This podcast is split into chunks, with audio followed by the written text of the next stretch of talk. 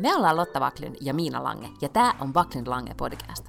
Tässä podcastissa puhutaan vapaasti ja huumorilla elämästä keskellä ruuhkavuosia. Joka perjantai meillä on puhetta duuneista, feminismistä, parisuhteesta, lapsista, ikäkriisistä, uusperheestä, nukkumisesta, hyvinvoinnista, kirjoista, Netflix-sarjoista ja aika paljon viinistä. Täällähän... Niin just ei saanut sanoa. Hei! Heipä hei! Täällä Wacklin Lange podcast päivää. Kyllä. Täällä se Lange siitä Wacklin Langesta. Miten menee Lange? No mitäs tässä ollaan ihan niin kuin... Miten tulikin semmoinen murmelivuosiolo, koska mä oon nyt tässä meidän kotoa ja pois muuttaneen teinin huoneessa, joka näyttää edelleen teinin huoneelta. Ja mulla on semmoinen olo, että mä oon istunut tässä huoneessa tosi monta kertaa. Ja nyt mä oon taas täällä just podaamassa. Niin. Mites sä? Ei kai tässä. Mä olen syöksähtänyt tuolta Espoosta. Helsinki on siis loskan vallassa. Täällä on loskaa oikeasti niin kuin puolisääreen, koska valtavasti tuli lunta. Ja sitten oli muutamia päiviä hirvittävän kaunista ulkona.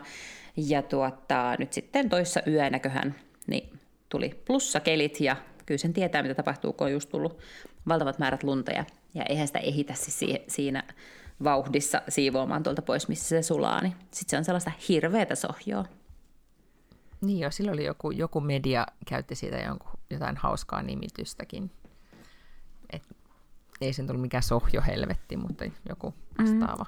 Ja Helsingin Sanomatkin tänään just teki jonkun syväluotaavan journalistisen artikkelin asiasta, eli olivat käyneet sitten tekemässä katugalluppia ihmisiltä siinä jossain tuon rautatieaseman lähettyvillä, että kuinka paljon ottaa päähän tämä sää.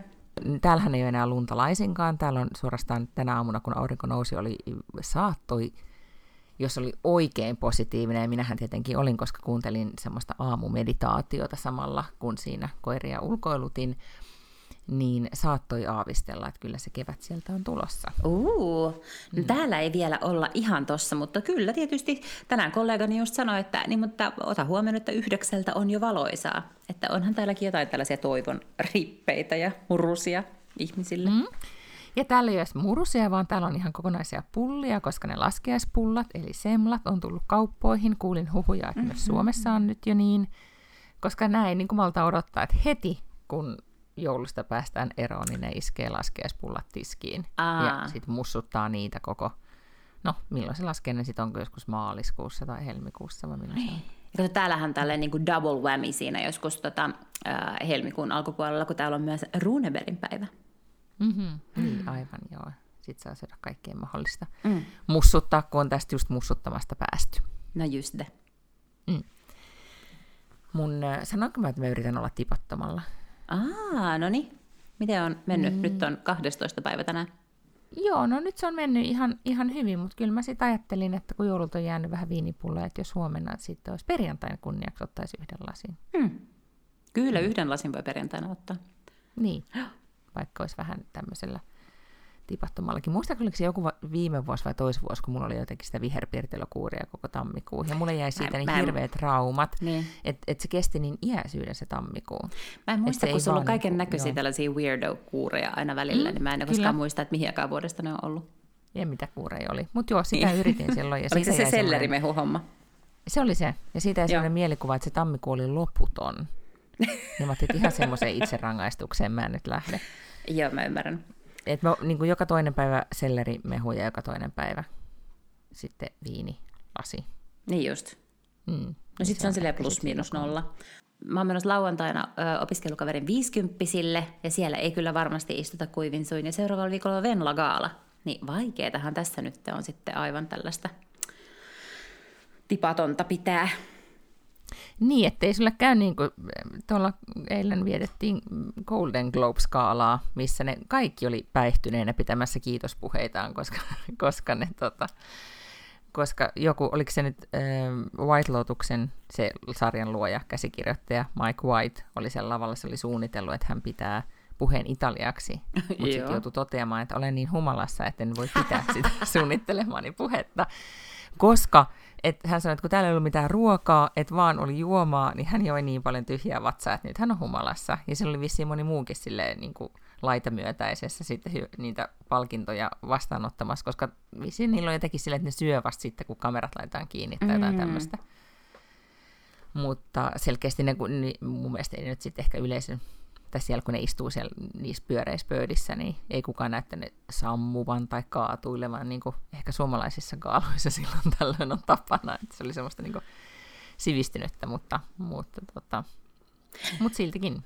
Tuolla Venla Gaalassahan näin ei koskaan käy, koska se on rakennettu sillä tavalla fiksusti, että siellä on vaan tämmöiset alkudrinkit, jotkut skumpat, ja sitten siinä on hetki minglausta. Sitten kaikki hyysetään sellaiseen isoon saliin, eli tuonne Operatalon Almin saliin, ja sitten se itse esitys on siellä, ja se kestää ehkä 2 tuntia, se itse gaala.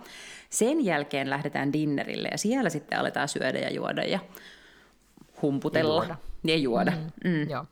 Niin sen takia kukaan ei yleensä kyllä ehi kauheeseen känniin siinä vaiheessa, että sillä tavalla. Mutta sitten taas Jussi Gaala on mun mielestä sellainen, että siellä syödään ja juodaan samaan aikaan. Se ikään kuin koko gaala, palkintogaala tapahtuu dinnerin aikana, jolloin jos sä oot siellä loppupäässä, niin sä oot saattanut jo, tiedätkö, olla ehkä etkoilla ja sitten kun alkudrinkit ja sitten sä oot niinku normaalit ruokajuomat plus siinä ehtinyt juoda ja sitten voi ollakin vähän vauhdikkaampi puhe, jos saa palkinnon. Kyllä. Katoiko sä niitä, tai seurasitko sä yhtään, mitä Golden Globesissa tapahtui?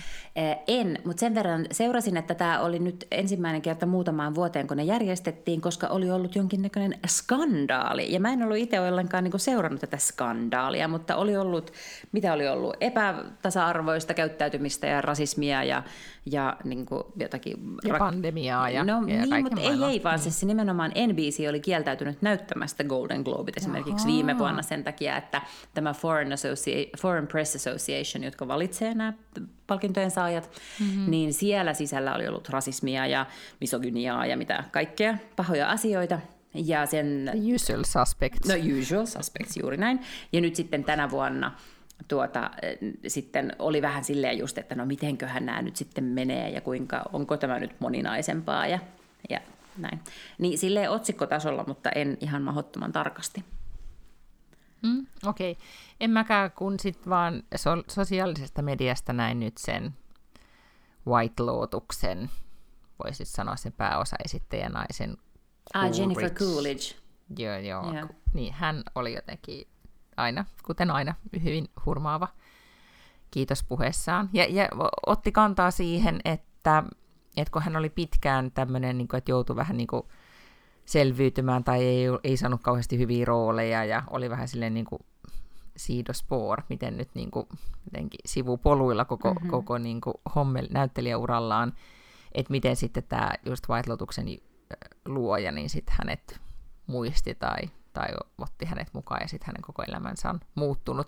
Samaa puhui myös, ja nyt mä en todellakaan saa päähäni hänen nimeään, enkä edes sitä, missä elokuvassa se oli, mutta sen mä vaan näin hänen kiitospuheensa, tämmöinen nuore, ei se ole itse asiassa nuorikaan enää, mutta kundi, joka oli siis Indiana Jones-elokuvassa lapsena, tai se poika. Okay. Ja se ei sano mulle yhtään mitään, että kuka siinä oli. Mutta hän ei varmaan siitä nyt saanut mitään palkintoa. Ei todellakaan, vaan hänkin oli sitten, että hän kertoi, että kun hän silloin lapsena sai tämän megamenestyksen, niin meni monta vuosikymmentä ennen kuin sitten hän... Niin kuin sai toisen tilaisuuden ja sitten hän sai, se oli joku elokuva, mutta en enää muista mikä. Okay.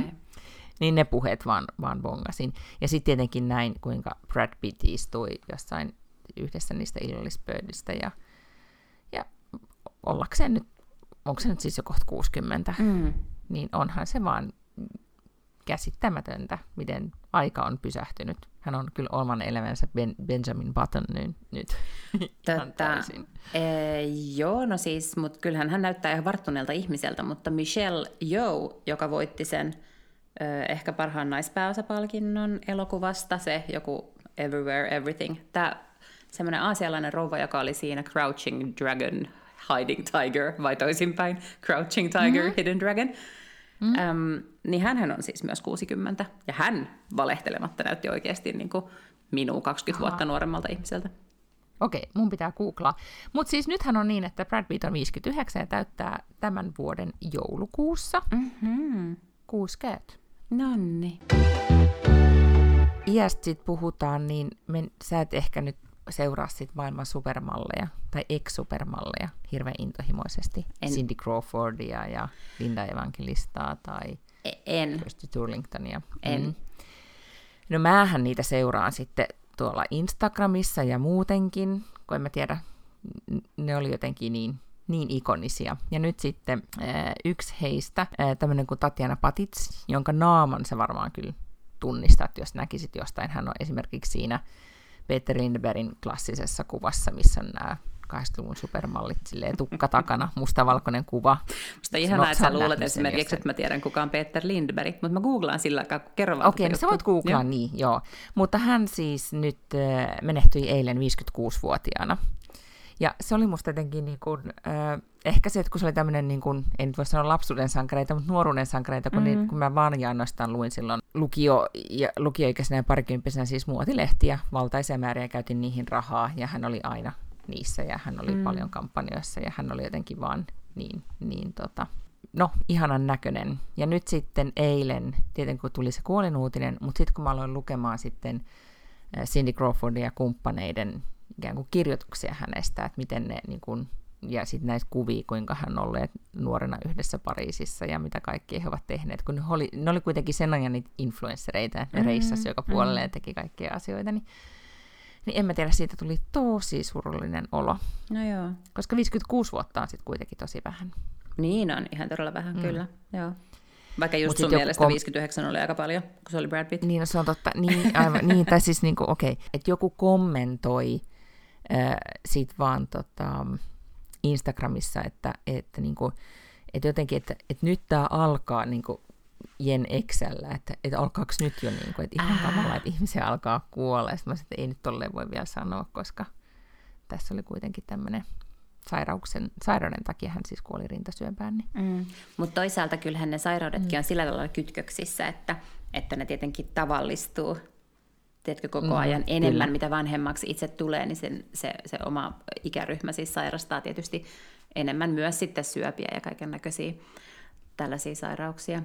Joo, kyllä. Tämä liittyy vähän siihen, kun me puhuttiin viime viikolla, että on joku tämmöinen kammottava TikTok-trendi, missä pelotellaan äitejä ja sanotaan heille, että joku heidän suosikkijulkis on kuollut ja kuvataan sitä ja sitten mun tytär lähetti sellaisen, missä yhdelle äidille kerrottiin, afroamerikkalaiselle äidille, tämä tytär sanoi, että Obama on kuollut, ja se alkoi itkeä, ja sitten mä olin ihan silleen, että herra jumala, että jos mulle sanottaisiin, että Obama on kuollut, niin mäkin olisin kyllä todella järkyttynyt.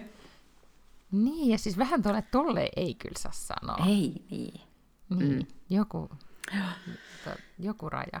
Nyt mä kyllä odotan, että sun tytär keksii jonkun. Mutta täytyy jo puhunut tästä niin paljon, että sä et enää mene siihen. Ei. Se on kyllä totta. Tänään se lähetti mulle sellaisen Instagram-postauksen, joka oli tämmöinen niinku meemi, että siinä oli niinku teksti, että My mom upgraded herself to business class and my sister and I received this text 10 minutes after boarding. Sitten siinä on kuva champagnelasista, champagnepullosta, ja sitten se äiti on kirjoittanut Hello poor people.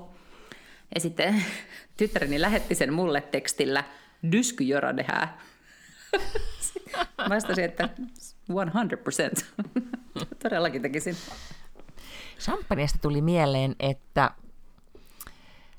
Hoda ja Jenny Bush, se aamu-tv-kaksikko henkeissä. Yritän nyt auttaa tästä meidän nimibingosta. Mun mielestä 23 vuoden nimibingo on alkanut huonosti. Joo, nyt mä tiedän itse asiassa, mistä sä puhut, kun sä sanoit, että champagneista puheen ollen. Tämä liittyy Tom Hanksin uuteen drinkkikeksintöön.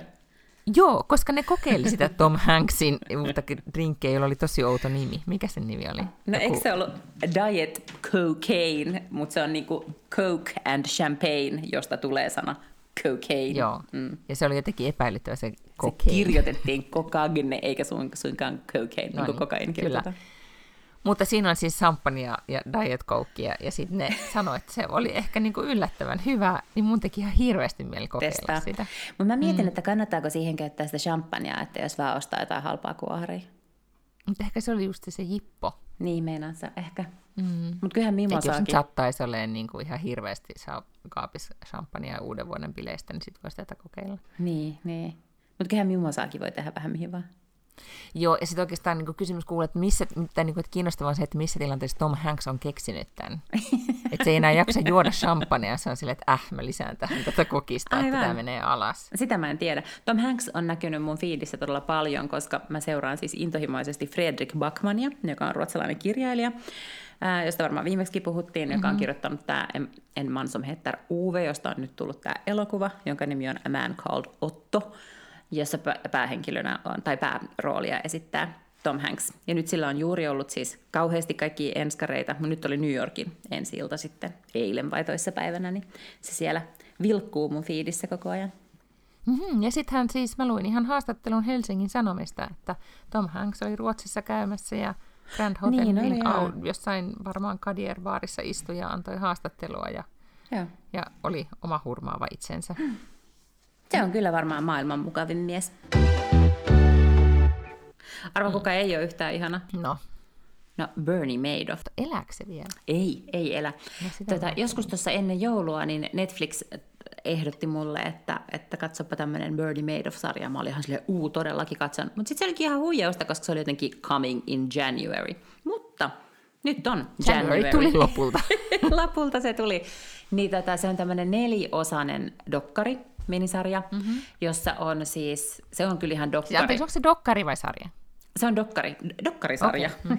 Se on 4 jaksoa ja se on täysin niin kuin dokkari ja haastattelut on tavallaan se runko, mutta sitten siinä on ikään kuin näyttelijöitä, jotka näyttelee sitten tavallaan vähän sellaisena kuvituskuvana vaan jotain, mutta sitten siellä on tämä itse oikeakin Bernie Madoff, on jotain tämmöistä haastattelunauhaa hänestä jostain niin kuin aikoinaan, Mutta siis Bernie Madoff oli tämmöinen amerikkalainen pankkiiri, ja sitten se tavallaan, sillä oli ihan tämmöinen laillinen treidausbisnes, mutta sitten hänellä oli tämmöinen vähän niin kuin salainen, eli se ei ollut mitenkään edes rekisteröity mihinkään, tämmöinen vähän niin kuin hedge fund-tyyppinen, eli ihmiset sijoitti, antoi hänelle rahaa, ja sitten sieltä sai siis koko ajan hyviä tasasta tuloa, siis yli 9-15% niin kuin osinkoa tai palautusta kaikesta tästä investoinnista. Ja sitten se totta kai niin kuin sana kiiri, ja sinne alkoi siis tämmöiset ihan institutionaaliset sijoittajat sijoittaa, sinne sijoitti erilaiset hedge fundit, erilaiset siis säätiöt, vakuutusyhtiöt, kaiken näköiset. Siellä oli parhaimmillaan siis niin kuin monta miljardia dollaria.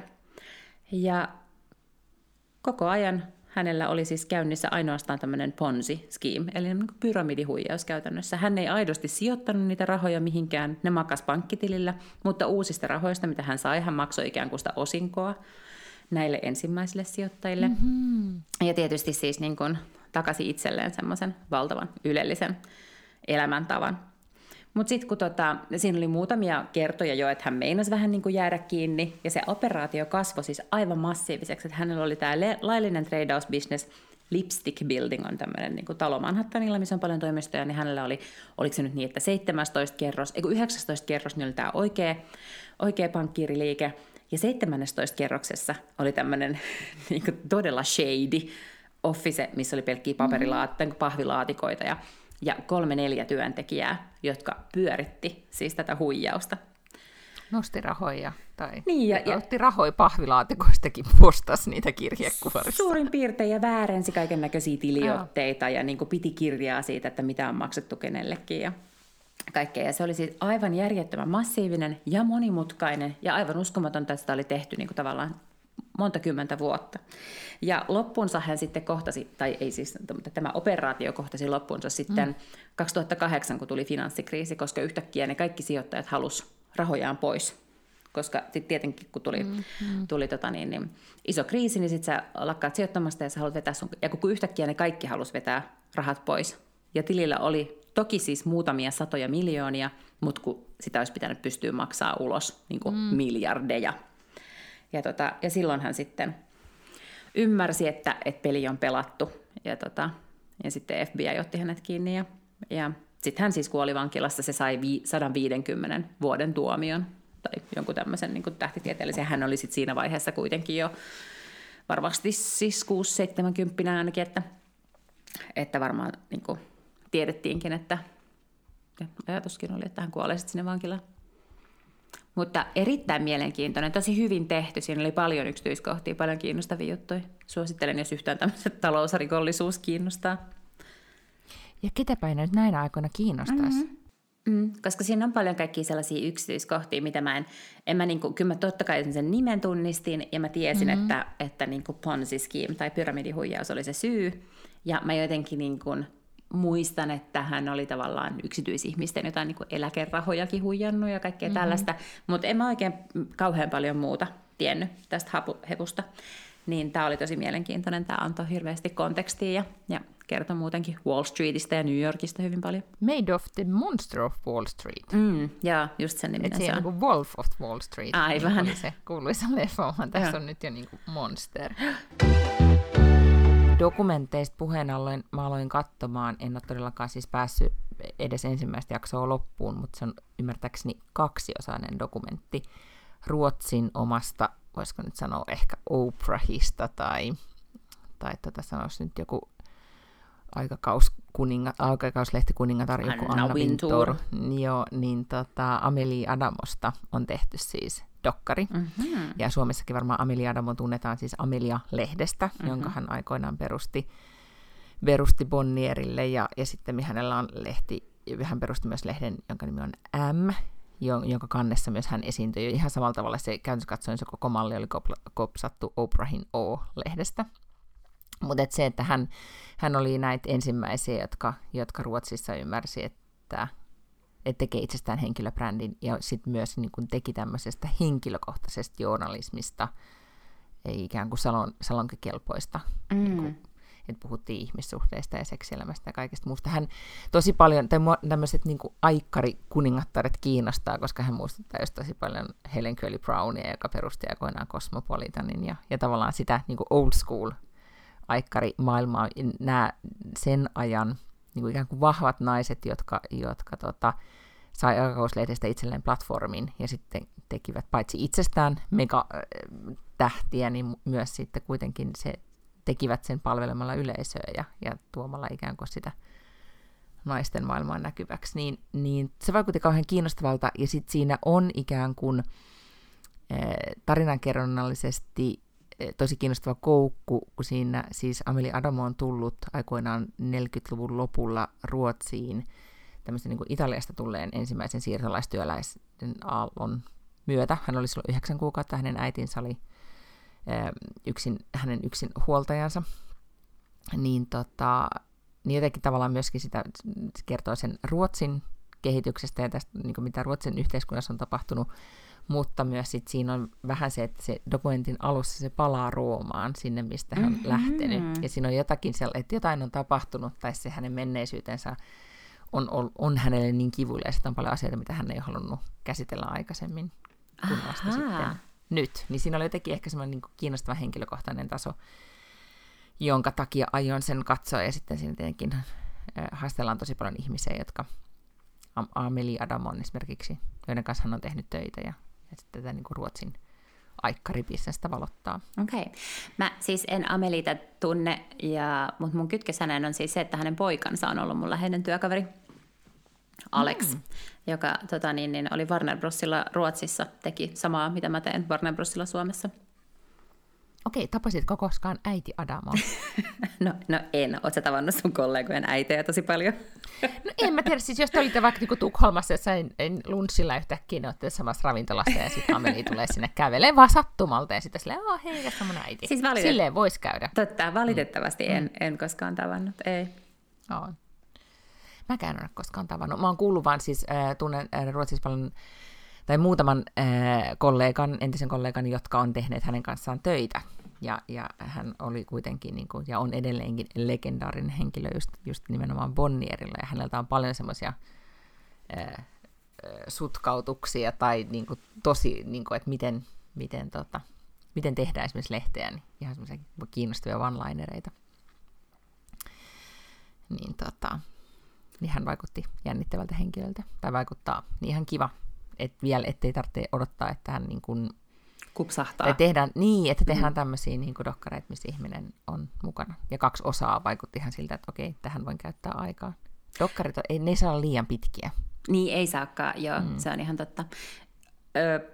Nyt tämmöinen tosi hatara aasinsilta, mutta jos Amelie on Amerikan Oprah, ja ketä Oprah on viimeksi haastatellut, Harrya ja Meghania. Hirveetä nyt lankut putoo tältä sillalta, mutta ei se mitään, jatka vaan pääset kyllä toiselle niin puolelle. Se on niin kuin se Indiana Jones-silta, missä ne vaan tippuu sen takana, kun se juoksee. Juokse, Lotta, juokse. No, mutta Harry ja Meghan, mä pääsin maaliin. Joo, hyvä. Tai eikä niinkään ehkä Meghan, vaan siis tämä Harry. Niin ootko sä nyt seurannut, kun hän on kirjoittanut kirjan, joka käsittääkseni on nyt ehkä tullut just siis niin kuin tänään tai eilen ulos, mutta sitten se jotenkin, luin tällaisen otsikon vaan, että sen espanjalainen käännös oli jotenkin vahingossa vuotanut, ja jotkut toimittajat oli saanut sen käsiinsä sen espanjan kielisen teoksen, että sen takia ihmiset sitten sai tietää jotain juttuja, mutta hänhän on siis tehnyt valtavaa PR-tuuria tämän ympäriltä, niin ootko seurannut tilannetta ja aiotko lukea kirjan? No en aio, nyt täytyy kyllä sanoa, että siis sitä kirjaahan nyt myytiin UK:ssä ensimmäisen niin kuin päivän aikana 1,4 miljoonaa kappaletta, siis fyysistä kirjaa. Hyvä luoja. Et kiva, että hänelle rahaa tulee, mutta muuten mulla on niin kuin mennyt aivan nyt maku Harryin. Ja oli näin Helsingin Sanomissa otsikon, että prinssi Harrystä tuli brittihoville rasite. Nyt mä oon ihan samaa mieltä. Ja mä oon aina ennen kannattanut tätä henkilöä ja ollut sitä mieltä, että hän oli just se pieni prinssi, jonka kohdalla sydämeni särkyi eniten silloin, kun kaikki kamalat asiat tapahtui. Nyt mä en voi vaan ymmärtää, että miksi se vaan jatkaa tätä elämänsä avaamista, kertoo kaikki yksityiskohdat ja sitten vielä niinku valittaa kaikesta. Mä vaan luin tämmöisiä, niinku, että oli joku riita, että Meghan ja Catherine siis tappeli jostain morsiusmekoista ja ne niitä tekstiviestejä avaa tässä kirjassa. Et tuntuu, että se on niinku, se on listannut kaikki asiat, mikä sitä on vituttanut hänen veljessään ja isässään ja äitipuolessaan ja aivan kaikissa. Ja sitten se nyt niinku kirjoittaa ne auki. Eihän tiedä, onko tuossa nyt mitään järkeä. Mun entinen opiskelukaveri on nykyään taloustieteiden proffa Ranskassa, ja se kirjoitti Facebookiin näin, että I try not to pay attention, but from what I've seen, Harry does an Oprah interview about how much he wants privacy. Harry does a Netflix show about how much he wants privacy. Harry publishes a book about how much he wants privacy. Harry tours TV channels to explain he wants privacy. As icing on the cake, Harry reveals he has killed 25 people but insists he is the real victim. Toi oli mun mielestä aika osuvasti sanottu. Niin, kyllä. Mut joo, mulla ei ollut siis silleen vahvaa mielipidettä oikeastaan hänestä tavallaan ennen, mutta pelkästään tämän pressin perusteella mä oon vähän niin kuin sillä, että oho, jotenkin nyt too much. Mullahan on nyt lukematta, siis kun mähän päätin silloin, kun katsoin Crownia, että mä haluan lukea sen ikään kuin originaalin Diana-muistelmat, jossa hän itse silloin niin kuin salaa toimitteli niitä haastattelunauhoja, tai että ne oli niin kuin ikään kuin Dianan suusta, niin sen mä haluan nyt vielä lukea. Mut jotenkin musta tuli, että haluuks hän jotenkin vaan niinku siis Harry kopioida tätä niinku äitinsä, ei, mä käytän nyt lainausmerkkejä todella niinku isosti, mutta siis menestyskonseptia, että hän on niinku jotenkin tässä, että hän jotenkin olisi nyt tässä se uhri tai niinku yrittää omistaa tarinansa. Ja sit kun eihän ketään kiinnosta se hän lähti Yhdysvaltoihin, sai kivan elämän, asui Montecitossa, tosin siellä kaikki talot vyöryy jyrkänteeltä, koska sataa niin paljon vettä, mutta yhtä kaikki, hänellä on niin kuin kaikki mahdollisuudet elää silleen rauhallisesti ja kivasti. Niin en tiedä nyt, pitääkö hänen tässä tällä tavalla nyt riekkoa ympäriinsä. En tiedä, mutta joo, en mäkään siis varmaan tietysti sitä kirjaa jaksa lukea. Ja musta tuntuu, että ehkä nämä niin kuin parhaat palat on varmaan jo silleen käsitelty. Niin kuin aina. Niin. Että ei sitä... Että saa kyllä ehkä olla tosi rojalisti, jos sen sitten lukee. Niin, aivan. Mutta se, mitä vähän tälle Ruotsin hovista kiinnostuneena rojalistina, niin mä ajattelin, niin sitä mä en ole kattonut, kun dokumentoista puhuttiin, kun tulee aina tämä dokkari vuosi Ruotsin kuningasperheen kanssa. Se varmaan näytetään myös Suomessa, entisessä alusmaassa. Niin. Kyllä. Mutta se on kuitenkin aina tämmöinen, missä ne siis summaa, mitä kaikkea jännittävää ne on vuoden aikana tehnyt. Ja siinä dokkarissa, jos mä oon nyt siis oikein ymmärtänyt, kun on ollut tämä suuri keskustelu siitä, että Kalle Gustaf on ollut hyvin tyytymätön tähän kruununperimysjärjestyksen muuttamiseen siis sen jälkeen, kun lapset ovat syntyneet, siis Victoria syntyi ja sitten Carl Philip, ja sitten vasta muutettiin kruununperimisjärjestystä, niin hän siinä dokkarissa, tämän vuoden dokkarissa tätä asiaa kommentoi, ja vähän silleen, niin kuin, ei vähäkään, sellaisiin sanakääntein, että tämä ei ollut hänestä niin kuin hyvä juttu, että näin tehtiin, siis hyvänä aika kansa siitä vielä päätti, tai joku eduskunta, ja kun se oli perustuslain muuttamista, ja niin kuin, oli niin kuin pitkä ruljanssi, että tämä saatiin tehtyä, ja se ei todellakaan ollut niin kuin tämmöinen äkkinäinen päätös, vaan näin sitten päätettiin, että ensiksi syntyn esikoisesta tulee, oli hän sitten mitä sukupuolta tahansa. Mutta Kalle Kustan sanavalinnoista ja koko asenteesta sai semmoisen niin kuin käsityksen, että hän ei ollut hirveän tyytyväinen silloin, eikä etenkään nyt, että hän oli niin kuin vielä tätä 4 vuosikymmentä murehtinut tätä asiaa, hän oli enemmänkin kiukkunen. Ja sitten Hovi oli ymmärtänyt, Hovin tiedotus, että se ei ollut ehkä hirveän hyvä, että siinä haastattelussa sanoi noin, jo. Niin ne kutsui ne dokkarin niin kuin tekijät sitten uudestaan paikalle, että Kalle Kustaa haluaa täsmentää lausuntoaan tästä. Ja sitten se lausunto oli aivan sama, että Karl Gustaf ei jotenkin nyt sitten kuitenkaan vetänyt sitä originaalia mielipidettä. Ja nythän täällä on hirveästi sitten spekuloitu, että minkälaiset ovat kuninkaan ja kruununprinsessan välit ja näin.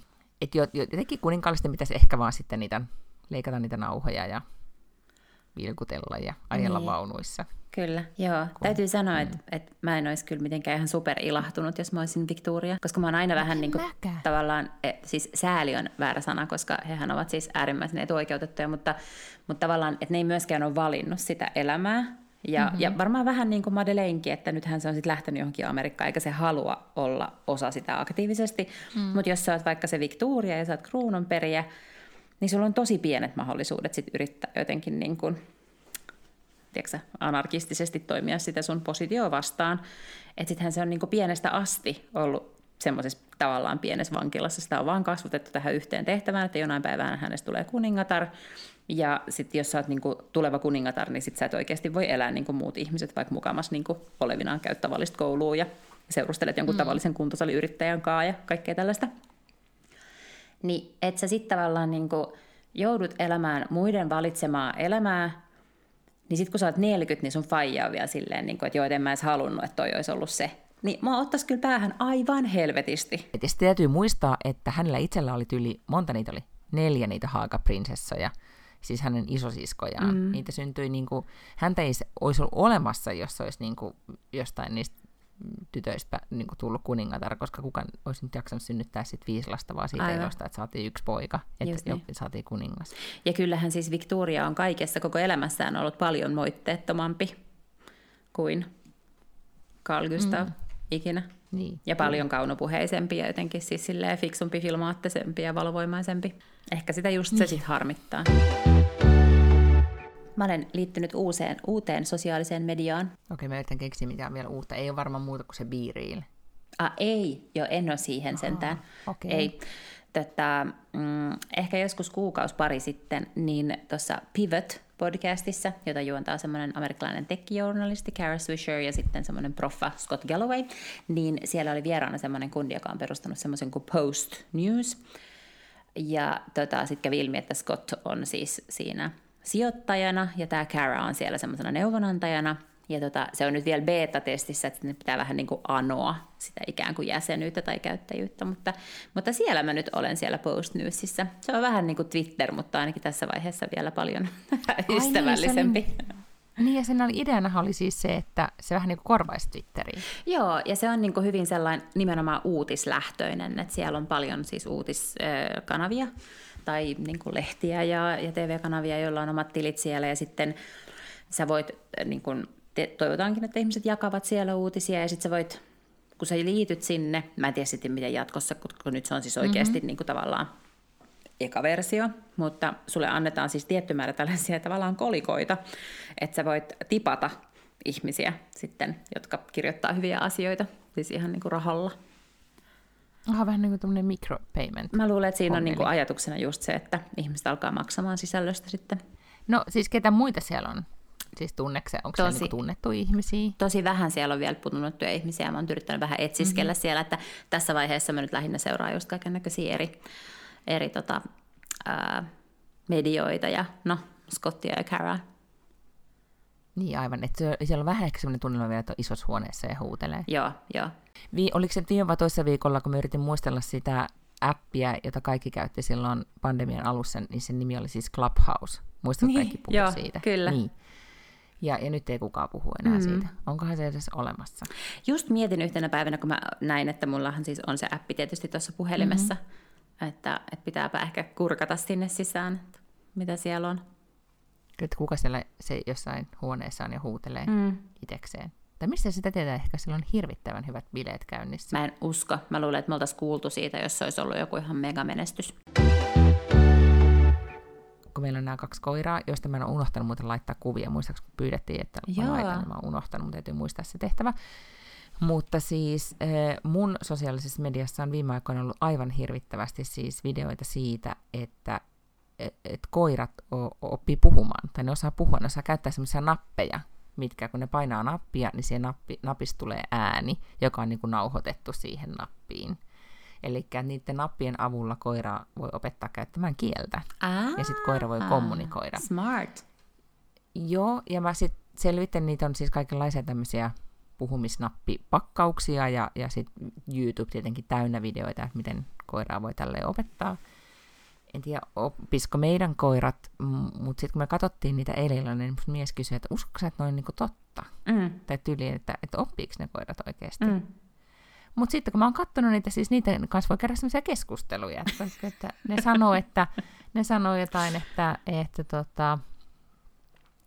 koira musti unhappy, että musti on nyt onneton, ja sitten se omistaja kysyy, että miksi, ja sitten se osaa vaikka sanoa, että ulos tai leikkimään tai onko sillä kakkava tai pissahätä ja onko outo ääni, tai se kysyy, että mikä ääni tämä on ja näin. Okei, joo. Niin, en tiedä, mulla ei nyt aikaa siihen, että mä alkaisin meidän koiria kouluttamaan, mutta se olisi musta ihan hirvittävän kiinnostavaa.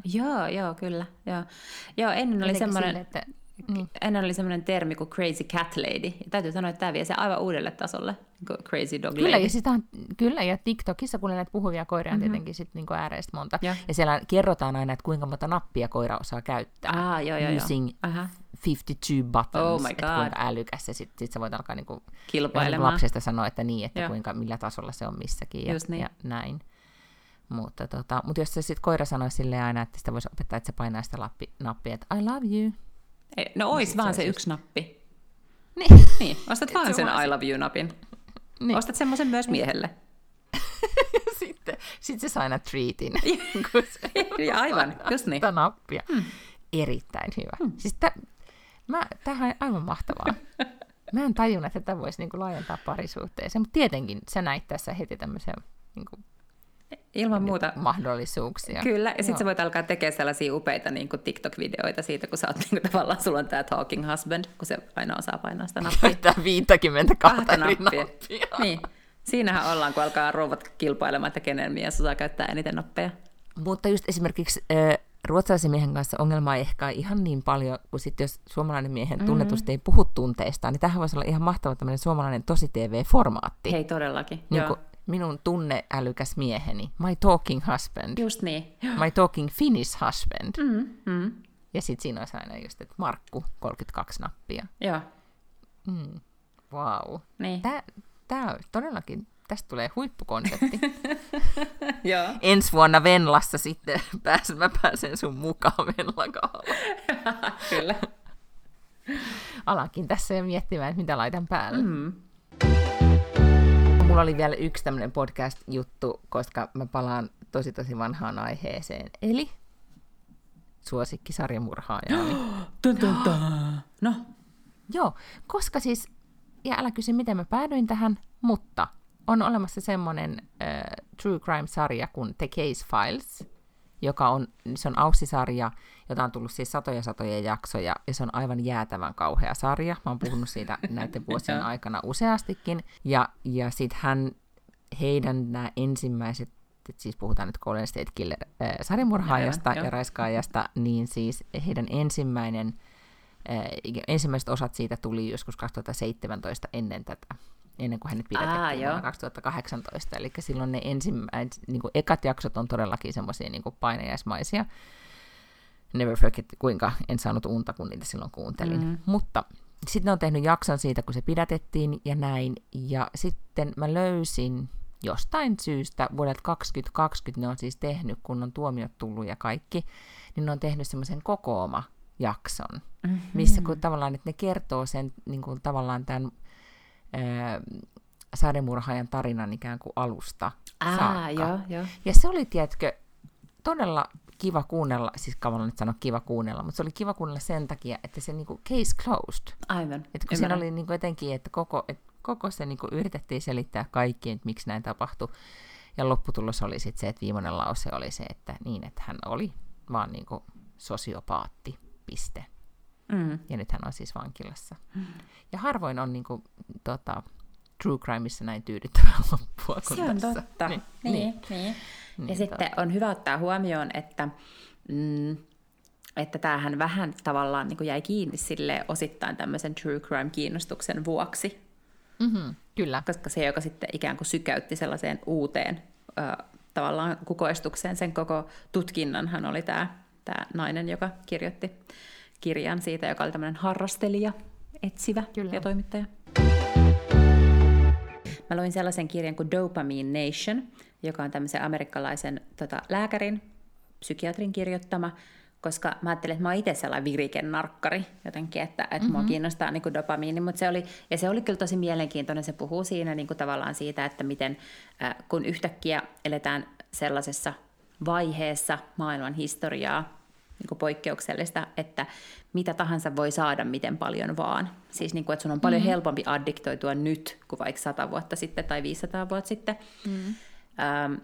Niin kuin tavallaan kaikkeen on mahdollista, että kun sä voit saada määrättömästi viinaa kaupasta, kun ei ole kieltolaki ja kaupat on auki vuorokauden ympäri ja niitä on lähellä, tai pystyy saamaan huumeita tai reseptilääkkeitä tai pornoa, tai niin kuin mitä, että niin kuin sitä on vaan niin paljon enemmän. Niin meidän dopamiinitasapainot voi mennä aivan ihmisellä pieleen, jos on vähänkään niin kuin addiktoituvaa sorttia. Mutta se kyllä aika paljon keskittyi siis nimenomaan ton tyyppisiin addiktioihin, kun mä jotenkin ajattelin, että dopamiini kiinnostavaa, että kun tiedätkö sä, että jos WhatsApp dingaa, niin sitten tulee vähän sellainen, että haluan mennä katsomaan, tai jos on semmoinen pieni punainen pallura jossain Instagramin nurkassa, että joku on lähettänyt mulle viestin, niin mä ajattelin, että siinä käsiteltäisiin niinku sen tyyppistä addiktoitumista tai tällaista, mutta se oli oikeasti enemmän niinku liittyy aidosti siis vaikeisiin addiktioihin, niin kuin just huume ja alkoholi ja muihin tällaisiin addiktioihin, mutta ihan kiinnostavaa, että jos kiinnostaa tavallaan tämmöiset niin kuin aivon kemiat ja käyttäytyminen, niin Dopamine Nation, että hän oli ihan silleen solidi ja uskottava kirjailija. Anna Lempke, hänen nimensä oli. Mm. Mä aloin lukemaan tämmöistä kirjaa, kun tämä taisi olla myös Reason kirjaklubissa, kun It Ends with Us, tai This Ends with Us, tai joku tämmöinen. Ruotsiksi on Det slutar med oss. Colin Hoover on tämä kirjailija. Joo. Mä aloin nyt sitä kuuntelemaan, ja se vaikutti kyllä kamalan kiinnostavalta. Mä itse asiassa yhden tällaisen vähän kepeämmän kirjan kuuntelin, ja sen nimi oli Sophia of Silicon Valley, joka on vähän, niin kuin, kyllä se nyt kuitenkin jotenkin sit vähän menee sinne Chick-lit-sarjaan, koska se on tämmöinen niin kuin mimmi, mutta se tavallaan 20-30 mimmi, joka haluaisi kovasti rakastua ja ikään kuin on päättänyt, että hänen pitäisi päästä naimisiin, mutta se vahingossa lipsahtaa uraohjukseksi, ja siitä tulee sijoittajasuhteiden vasta niin kuin tämmöinen investor relations, head of investor relations eri firmoissa, ja ne kaikki siis on Palo Altossa tai San Franciscossa, siis Piilaaksossa, ja sitten siinä on selkeästi päähenkilö, eli hänen ensimmäinen esimiehensä on aivan ilmeisesti, niin kuin ilmiselvästi Steve Jobs, ja sitten hän menee toiseen firmaan töihin, joka on aivan ilmeisesti niin kuin Tesla, jota vetää Elon Musk. Ja en mä tiedä, onko tämä nainen oikeasti ollut niissä firmoissa töissä. Timeline ei mun mielestä ihan matchaa, mut koska siis tavallaan siitä on niin kauan, kun Steve Jobs kuoli ja näin. Mutta ihan sama, se kannattaa ottaa silleen fiktiona. Musta se oli ihan viihdyttävä. Jännittävää, että Chick-litkin on siirtynyt siis ikään kuin Silikon väliin. Se oli, joo. Se löytää tiensä joka puolelle. Kyllä, joo. Ja siis suosittelen sille, että se oli kyllä ehkä sillään niin kuin aavistuksen älykkäämpi kuin monet muut Chick-lit-kirjat. Mun Sats-appi sanoo nyt, että mun pitää kohta valmistautua sinne mun hot joogaan. Ja sit mä menen sinne lämmittelemään. näille sähkölaskujen aikoille lämmitellä jossain muualla kuin kotona. Hyvä, ymmärrän. No mutta yritäpä sä pärjätä siellä pystyssä varo liukastelemasta. Ei, se on enemmänkin sillä... Enemmän niin. Se on sitä, että on jotenkin rähmällään tuolla loskassa. No mutta varo nyt silti kuitenkin. Varon. Tässä se pitää jo varoa, ettei mene ranne tai nilkka tai joku. Lonkka, niin. Niin, no niin, ensi viikkoon sit vaan, eks niin? Heippa! Hei do!